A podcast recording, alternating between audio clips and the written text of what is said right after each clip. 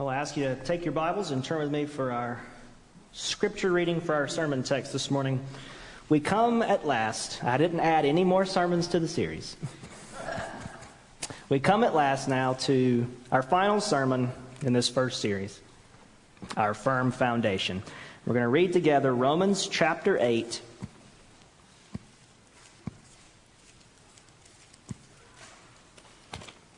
Romans 8, and I'm going to begin reading in verse 37, and we'll read to verse 39. I ask that you please stand for the reading of Holy Scripture.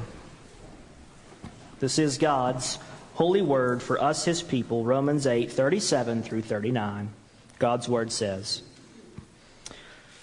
In all these things we are more than conquerors through him who loved us. For I am sure that neither death nor life, nor angels nor rulers, nor things present, nor things to come, nor powers, nor height, nor depth, nor anything else in all creation will be able to separate us from the love of God in Christ Jesus our Lord. This is God's holy word for us as people. Let's ask Him to bless our time in this word. Father, we ask that you would open our eyes to see wonderful things in your word today. We ask that you would reveal yourself and stand forth from your word, and that you would write this good word upon our hearts, that we might be changed to be more like our Lord Jesus. And we ask it in his name. Amen. Amen. You may be seated.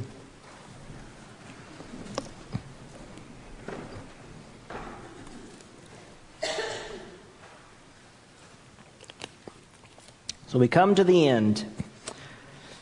Final sermon in this series to tie up this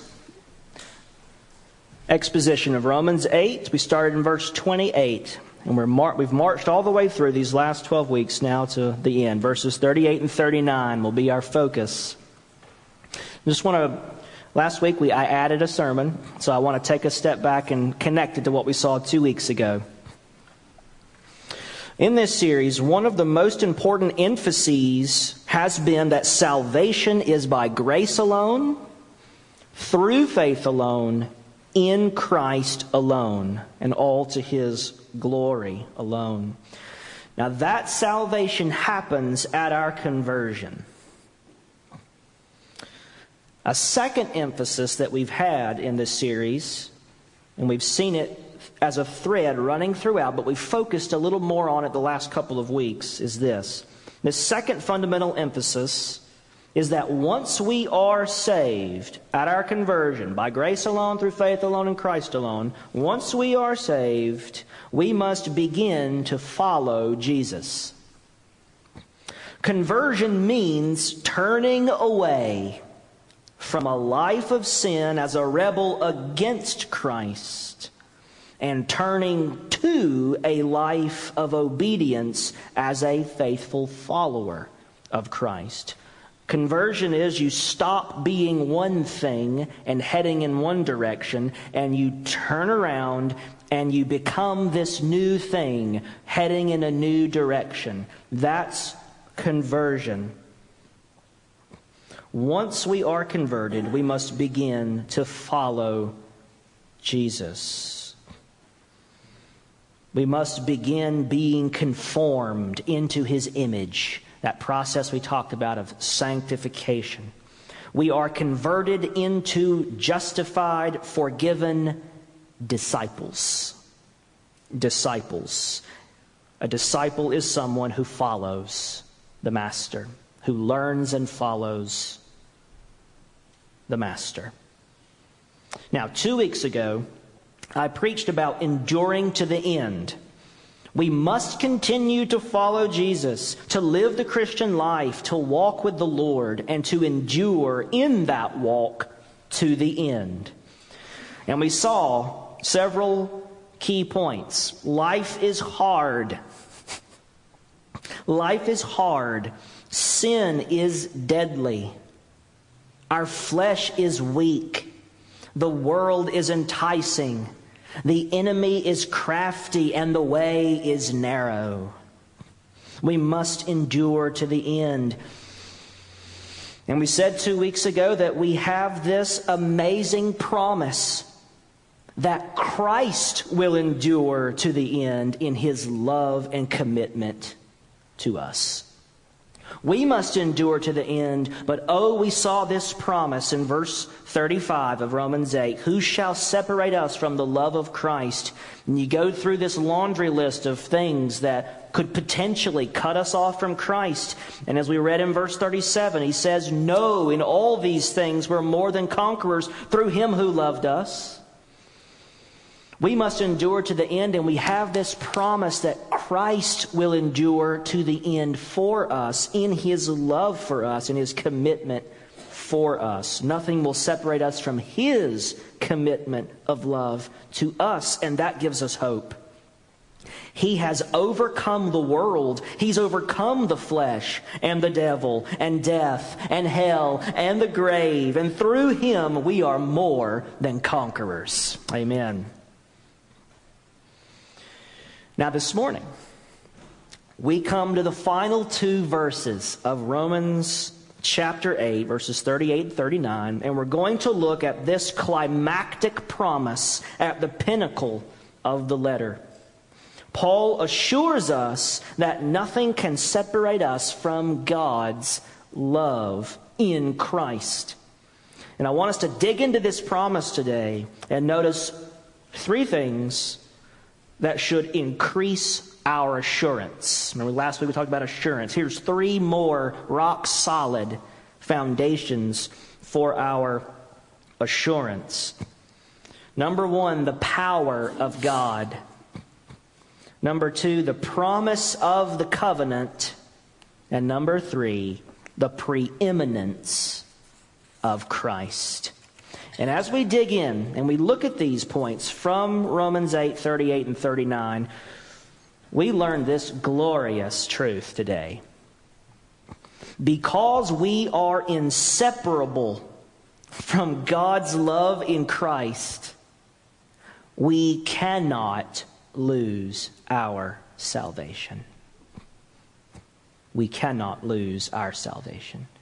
And what these three points we're going to walk through explain why. We have to endure to the end two weeks ago. As we're doing so, we can have great assurance that we are saved and on our way to glory. And now we look at the foundation for why it is true that we cannot lose our salvation. So let's dig in. Let's look first at this list of things Paul gives us in verses 38 and 39. Just like back in verses 35 and 36, we had a list of things that could potentially separate us from the love of Christ. He gives another list of things that could potentially separate us from the love of God. And look what he says, verses 38 and 39. He says, I'm sure that neither death nor life, nor angels nor rulers, nor things present, nor things to come, nor powers, nor height, nor depth, nor anything else in all creation can separate us from God's love for us. Death cannot take you away from the love of God. Death is a fact that we just have to confront. But it's not evidence that God does not love us, no matter what kind of death it is, and no matter at what point in life it comes. It is not evidence that we have been abandoned by God, nor life. Neither death nor life. Some, it is possible to have a kind of life that's so awful that it actually makes death look attractive. And there are people all over the world who have such a life. As uh, one character in the show House once put it, dying's easy, living is hard. And sometimes that's true. Sometimes that's true. Life can be t- very, very hard. But it's not evidence that you've lost the love of God. And it's in the middle of A terrible death or a terrible life? It's right in the middle of that when you need a passage like this, is it not? It's right in the midst of this struggle that you need something solid you can cling to in those times and in those moments. You need something to assure you. And this passage is written for us who go through all these things. Nothing in death and nothing in life either can separate you from the love of God. And he says, nor angels nor rulers. The mightiest, most glorious, powerful archangel of heaven. If he were to turn his back on God and come down and say, I am going to see to it that you're lost, he would not be able to pull it off. The mightiest angel of heaven couldn't convince God to stop loving you. Just read Job. Right? The accuser comes before the throne of God and says, Ah, I know. I know how I can make Job turn his back on you. And just read the whole book. That's a miserable life. There's death and suffering all around Job, and he's steadfast to the end. No angel can separate you from the love of God. Rulers,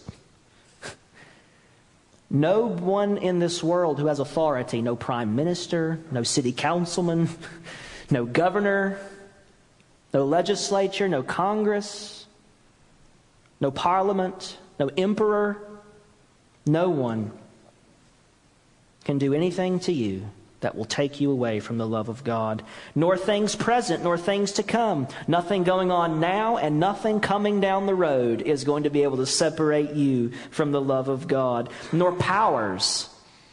It's interesting if we were doing a full, full series, just walking through this word for word, we could get into these powers, these angelic forces these dark forces that are at work in God's fallen world, who tempt and who try and who trick and who deceive and who make war against us, who are crafty, who are like the serpent in the garden. Has God really said, Oh, you're not going to die? Oh, just take a nibble.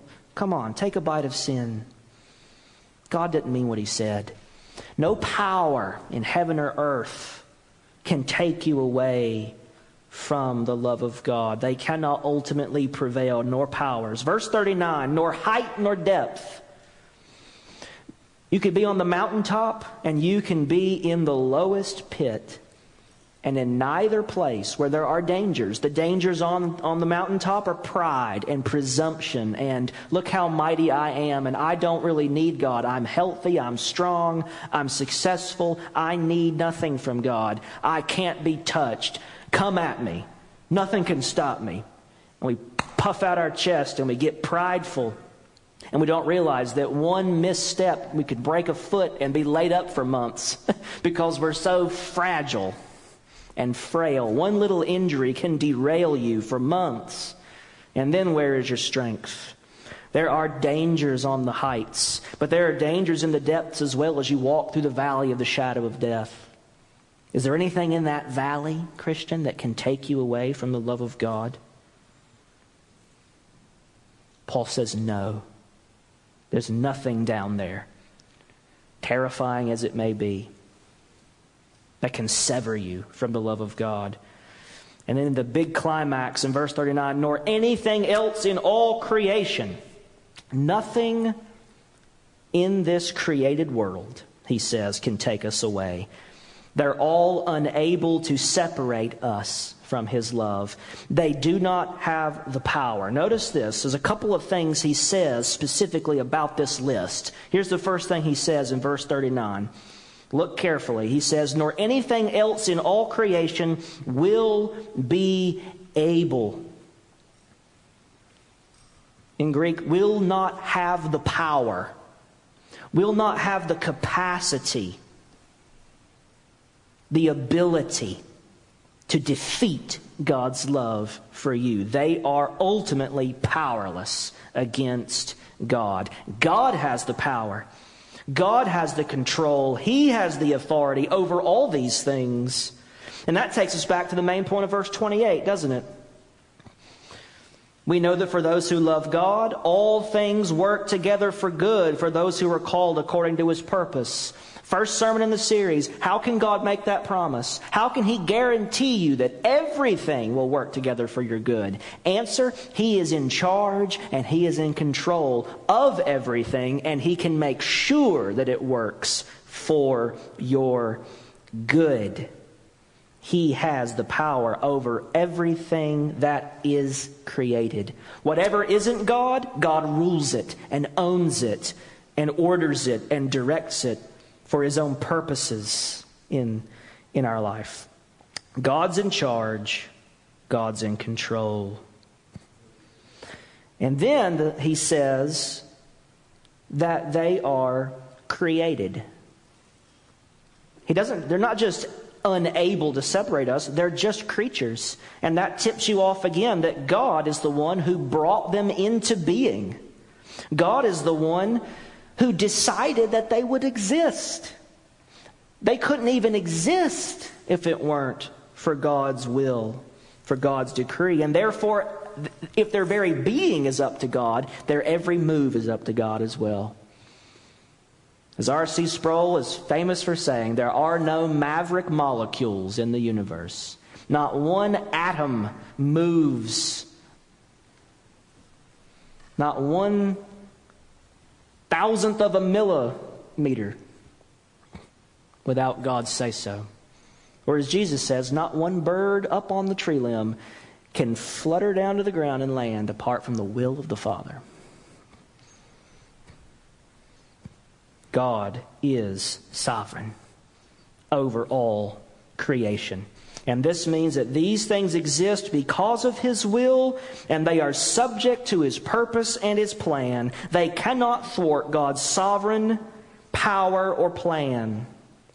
Nothing can overrule God's electing, predestining, redeeming purpose to claim you for Himself and to bring you all the way to glory to be with Him forever. Behold the power of your God.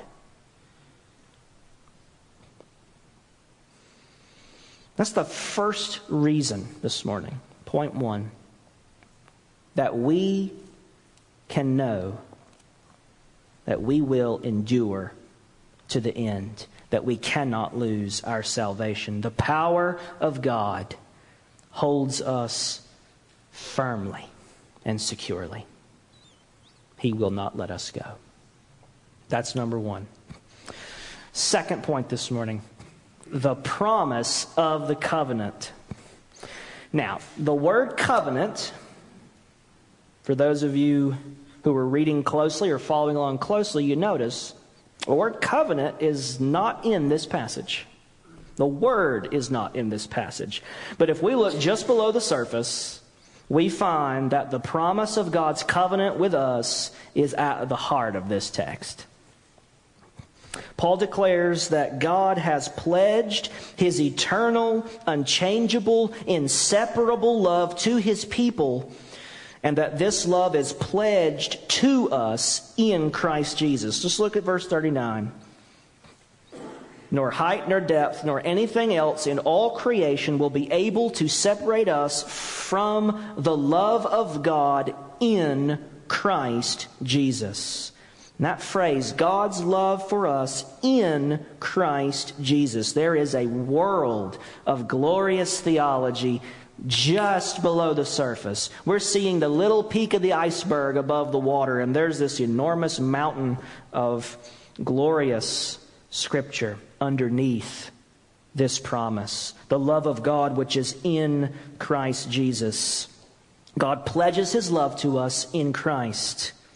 This reality that Paul is declaring is the content of what Scripture calls the new covenant. The new covenant.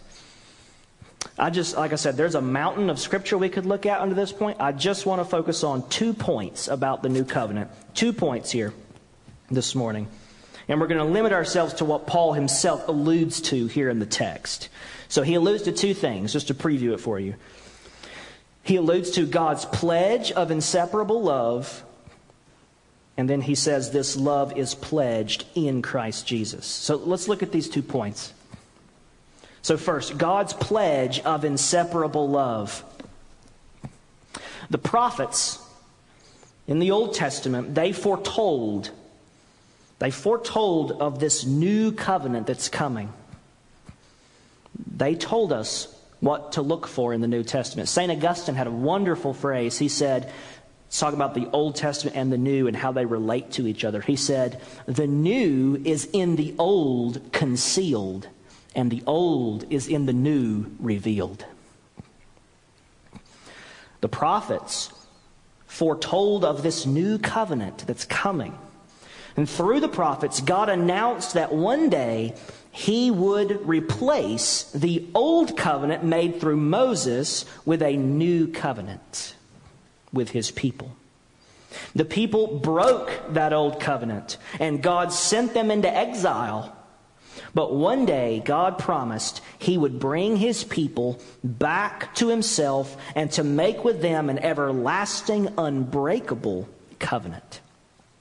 So let's look at a couple texts and see God's covenant promise and how this promise guarantees that we cannot lose our salvation. The first is Jeremiah 31, verses 31 through 34. Jeremiah 31, 31 through 34, he says, Behold, the days are coming, declares the Lord, when I will make a new covenant with the house of Israel and the house of Judah. Not like the covenant that I made with their fathers on the day when I took them by the hand to bring them out of the land of Egypt, my covenant that they broke. Though I was their husband, declares the Lord. Verse 33 For this is the covenant that I will make with the house of Israel after those days, declares the Lord. I will put my law not on tablets of stone, not up on a mountain where Moses has to come down and try to get hard hearted people to obey some words on some rocks. Not an external law like in the old covenant. No, he says, I will put my law within them, and I will write it on their hearts. And I will be their God, and they shall be my people. And no longer shall each one teach his neighbor and each his brother, saying, Know the Lord. For they shall all know me, from the least of them to the greatest, declares the Lord. For I will forgive their iniquity, and I will remember their sin no more. There's this glorious new day coming, he tells Jeremiah, on the eve of the exile. Way back in the 6th century BC, this old covenant that you guys have shattered. The way Moses, when he sees them worshiping the golden calf, he throws down the Ten Commandments and the tablets shatter on the ground. It's a picture of what Israel has done, what the people of God did with the old covenant, but he says, I'm making a new covenant, and it's not one that can be broken. Why? Because I'm going to write my law in their hearts. I'm going to put it within them. The tablet of the law will be the human heart, and they will know me from the inside out. And I will forgive all their iniquity. They will be my people. They'll act like my people, and I will be their God, and they'll act like I'm their God. This is his pledge in the new covenant a faithful people that will not break their covenant with God. Second passage, this is Jer- that was Jeremiah 31. Here's the second passage, Jeremiah 32, verses 38 to 41. He says, They shall be my people, and I will be their God. I will give them one heart.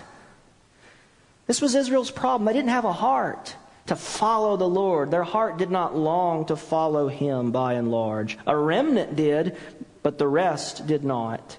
And this promise is I'm go- under this new covenant, I'm going to give them the heart I want them to have. It's a gift. I will give them one heart and one way, one path for them to walk on. I'll give them one heart and one way that they may fear me forever. for their own good and the good of their children after them. I will make with them an everlasting covenant that I will not turn away from doing good to them. And I will put the fear of me in their hearts that they may not turn from me. I will rejoice. This is God. I will rejoice in doing them good and I will plant them in this land in faithfulness with all my heart and all my soul. Just hear this pledge of love. I'm not just going to put a new law in your heart, I'm going to put a whole new heart itself, a brand new heart that has my law written on it and that has fear for me in it. You will reverence me and worship me and you will follow me. He says, I will put the fear of me in their hearts that they may not turn from me. This is God's pledge to you that He will keep you saved. My people will not turn away from me under this new covenant because I'm going to work on the inside, not just with hard tablets of rock talking to hard hearted people, but brand new people with brand new hearts who don't just do different things, but they are new creatures. Who don't just change on the so called surface level, the you know, quote unquote spiritual level, who just adopt some new behaviors and turn over a new leaf. No, these are people who are going to be brand new creatures, who are going to be different creatures and I will not turn away from them. What a pledge! What a promise under this new covenant. And here's one more. This is in Ezekiel 36. Ezekiel 36. He says in verse 24, I will take you from the nations. This is after the exile. I will take you from the nations and gather you from all the countries and bring you into your own land. Verse 25 I will sprinkle clean water on you, and you shall be clean from all your uncleannesses, and from all your idols I will cleanse you. We have idols in our hearts.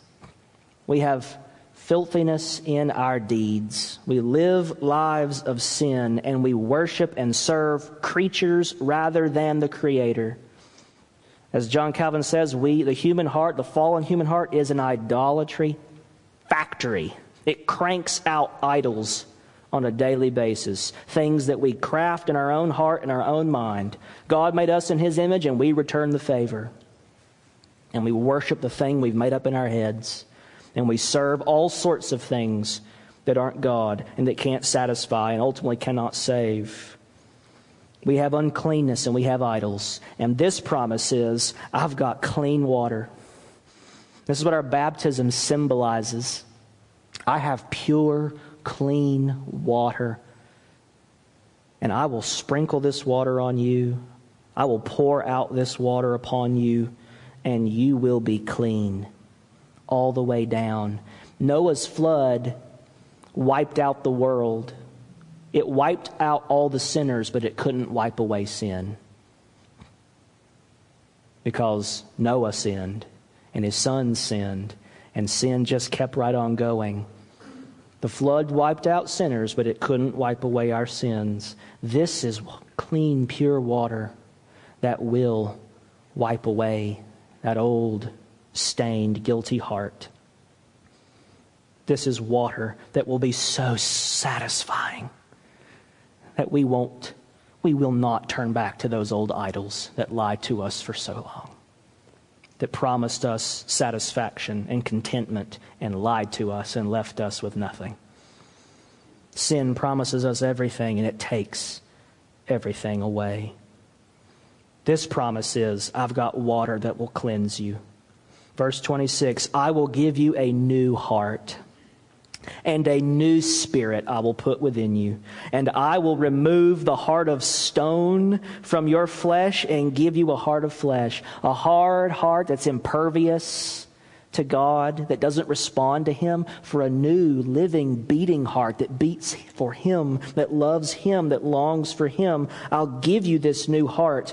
I will put my spirit within you and cause you to walk in my statutes and be careful to obey my rules. That's God's promise to you that He will give you the heart you need to love Him. He will give you the path for your feet to walk in, and He'll show you what that path is and shine a light upon it so you can see your way. He will give you the law in your heart so you know Him from the inside out. He will put His Spirit in you, and it will cause you to walk in His ways. He will make you careful to obey His rules. This is His pledge and His promise to you. He's going to make sure you keep taking that next step on the narrow way. He's going to make sure you keep enduring to the end. He's going to work with you, in you, and on you. and we pray He'll work through us so that we can be a help to others, to our brothers and our sisters. This is the new covenant promise. It's an unbreakable covenant. It's one God will not go back on. That's the first thing I want, to, I want us to see about the new covenant today. God's pledge of inseparable love in this new covenant that guarantees we're going to keep walking with Him and living for Him. The second thing about this new covenant to see this morning is that this inseparable covenant is pledged to us in Christ Jesus. In Christ Jesus. On the cross, when Jesus purchased and accomplished your redemption with his blood, he did so by ratifying and establishing and enacting the new covenant in behalf of his people. Jesus' death did a lot of things.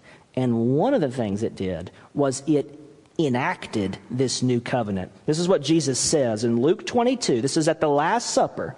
This is what the Lord's Supper, what communion is all about. Luke 22, it says, And he took bread. This is verses 19 and 20. He took bread, and when he had given thanks, he broke it and gave it to them, saying, This is my body, which is given for you. Do this in remembrance of me. And likewise the cup after they had eaten, saying, This cup that is poured out for you is the new covenant in my blood.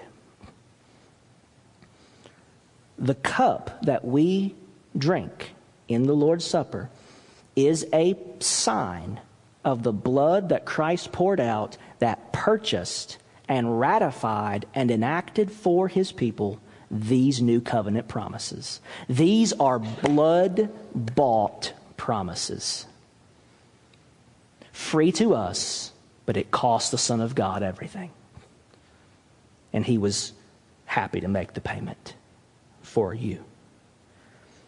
He purchased this new covenant and all the promises that go with it for his people. Just as the old covenant was mediated through Moses, so this new covenant is mediated through Christ. We looked a few weeks ago at Christ the mediator. Moses was the mediator of the old covenant, and Jesus is the mediator of this new covenant. And what he mediates to you are those covenant promises we just read from Jeremiah and Ezekiel. Those glorious, unbreakable, inseparable promises. Jesus Christ purchased them for us. By his blood, his ministry of intercession at God's right hand as our living, risen Savior guarantees that all God's covenant promises will be fulfilled for you. His blood bought those promises, and they will be fulfilled. And that means you will be kept to the end. Now, Jesus himself brings God's power and his covenant promises together when he says in John chapter 6, verses 37 to 39 All that the Father gives me will come to me. And whoever comes to me, I will never cast out. For I have come down from heaven not to do my own will, but the will of him who sent me. Well, what's that, Jesus? Well, hold on, he's getting to it. And this is the will of him who sent me, that I should lose nothing of all that he has given me, but raise it up on the last day. That's a promise.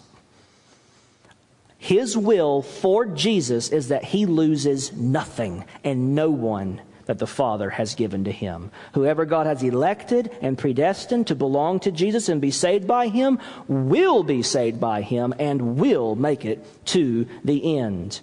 He will raise you up on the last day if you belong to him.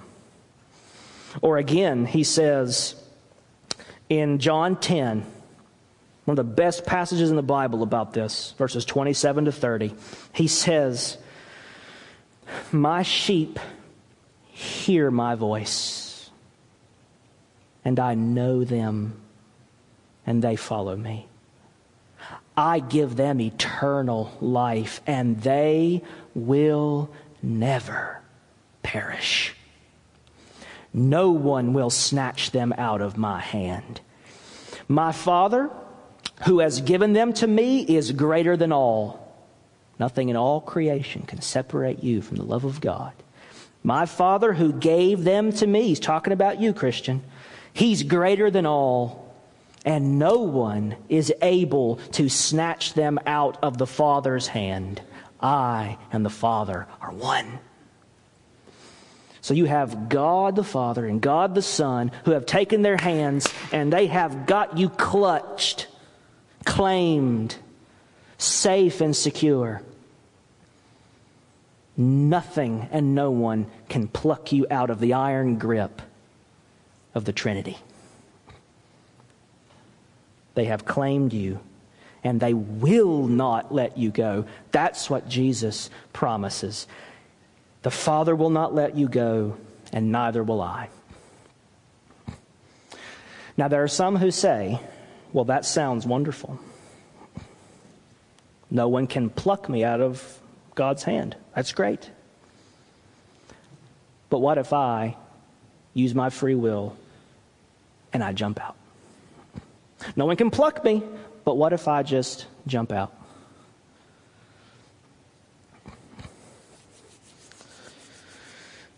This is where you come in A pastor friend of mine years ago uh, was talking to someone who had this concern. And she said, Look, I just, I know God's got me, but I'm just so worried that I'm going to do something so stupid one day. And I'm just going to backslide and, I, and I'm just going to, I'm going to fall through the cracks in his fingers.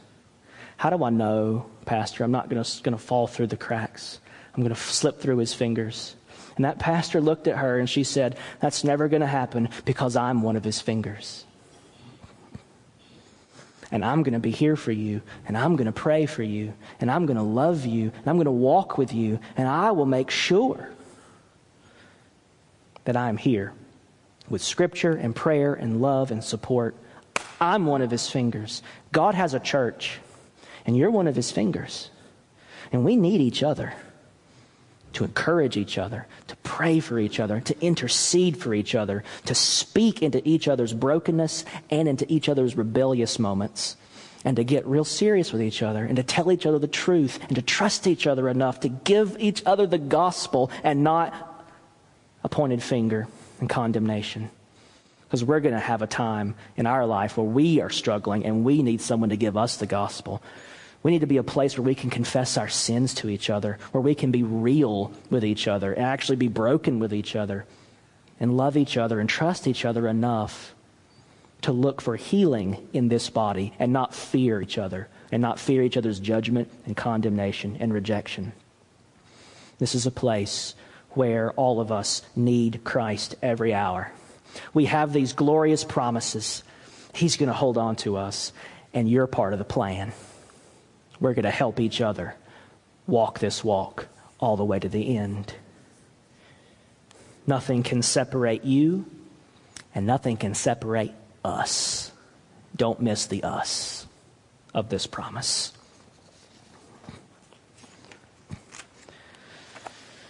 Final thing this morning that guarantees that we cannot lose our salvation, and it's the preeminence of Christ. The preeminence of Christ. It's Christ the King Sunday. So we got to end on his lordship, his kingship. Paul says in verse 39, he says, Nothing can separate us from the love of God in Christ Jesus. In that last phrase, our Lord. Nothing can separate us from the love of God in Christ Jesus, our Lord. Jesus is Lord of all creation. He is King and Lord and Master over all things. He is seated upon a throne of unrivaled supremacy this very morning. He is King of kings. He is Lord of lords. God has given him a matchless throne so that he might reign and rule for you and not against you. As we read in the shorter catechism earlier before we prayed, he is a king for us, not against us. If this Jesus, this mighty king, rules for you, who can be against you? If this Jesus, this merciful mediator, bleeds and pleads for you, what could ever separate you from him? God has pledged all his sovereign power, all his covenant love to you, and has put his son upon the cross and then upon the throne to guard and defend you, his redeemed people, firm to the end. You belong to him. He claimed you. He redeemed you. He is changing you. He is keeping you.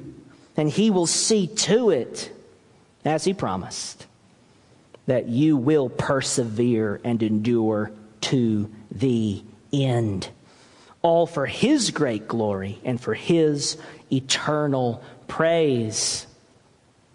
Give him thanks and praise for this today, Christian. Worship your King this morning and rejoice in him. Jesus reigns today. Give him glory. He reigns, and because he lives, you will live with him. And because he loves, Nothing can separate you from that love. And this is our firm foundation. Amen. Let's pray. Father, we give you such thanks and praise today that you've given us such a Savior, such a King, such a mighty champion for us who has done it all, who paid it all, who gave it all, who held nothing back and who will hold nothing back in the future. And so I pray today, Lord, that we would hold nothing back from you. Take our life and let it be. Use our hands and our feet. Use our time and our resources, our families, all of our wealth, all of our goods, all of our gifts and talents. Take them all, Lord, and consecrate them to be used in your glorious service to advance your kingdom. Help us to get our minds and our focus off the petty temporal pursuits that we want and to get on board with this kingdom that you are spreading abroad throughout the earth. Thy kingdom come, thy will be done. And give us confidence. Give us confidence that we are inseparably, unbreakably loved by you, that this new covenant we are in through Christ and Christ alone we are secure. In this covenant, we have such promises. Oh, help us to return over and over again to these promises, to have great assurance in our Savior, to trust in you, to continue changing us and keeping us, changing our hearts a little bit at a time, day after day, Lord's Day after Lord's Day, and year after year, as we walk patiently with you on this narrow way towards our inheritance when we will see you face to glorious face. Help us to stand firm and secure on this firm foundation. with Jesus Christ as the cornerstone and his cross as the keystone. Hold us, we pray. Use us, we pray. Make us your chosen instruments in this community to spread your gospel far and wide, to advance your kingdom, and to glorify the name of Christ. For we ask it in his name. Amen. Amen.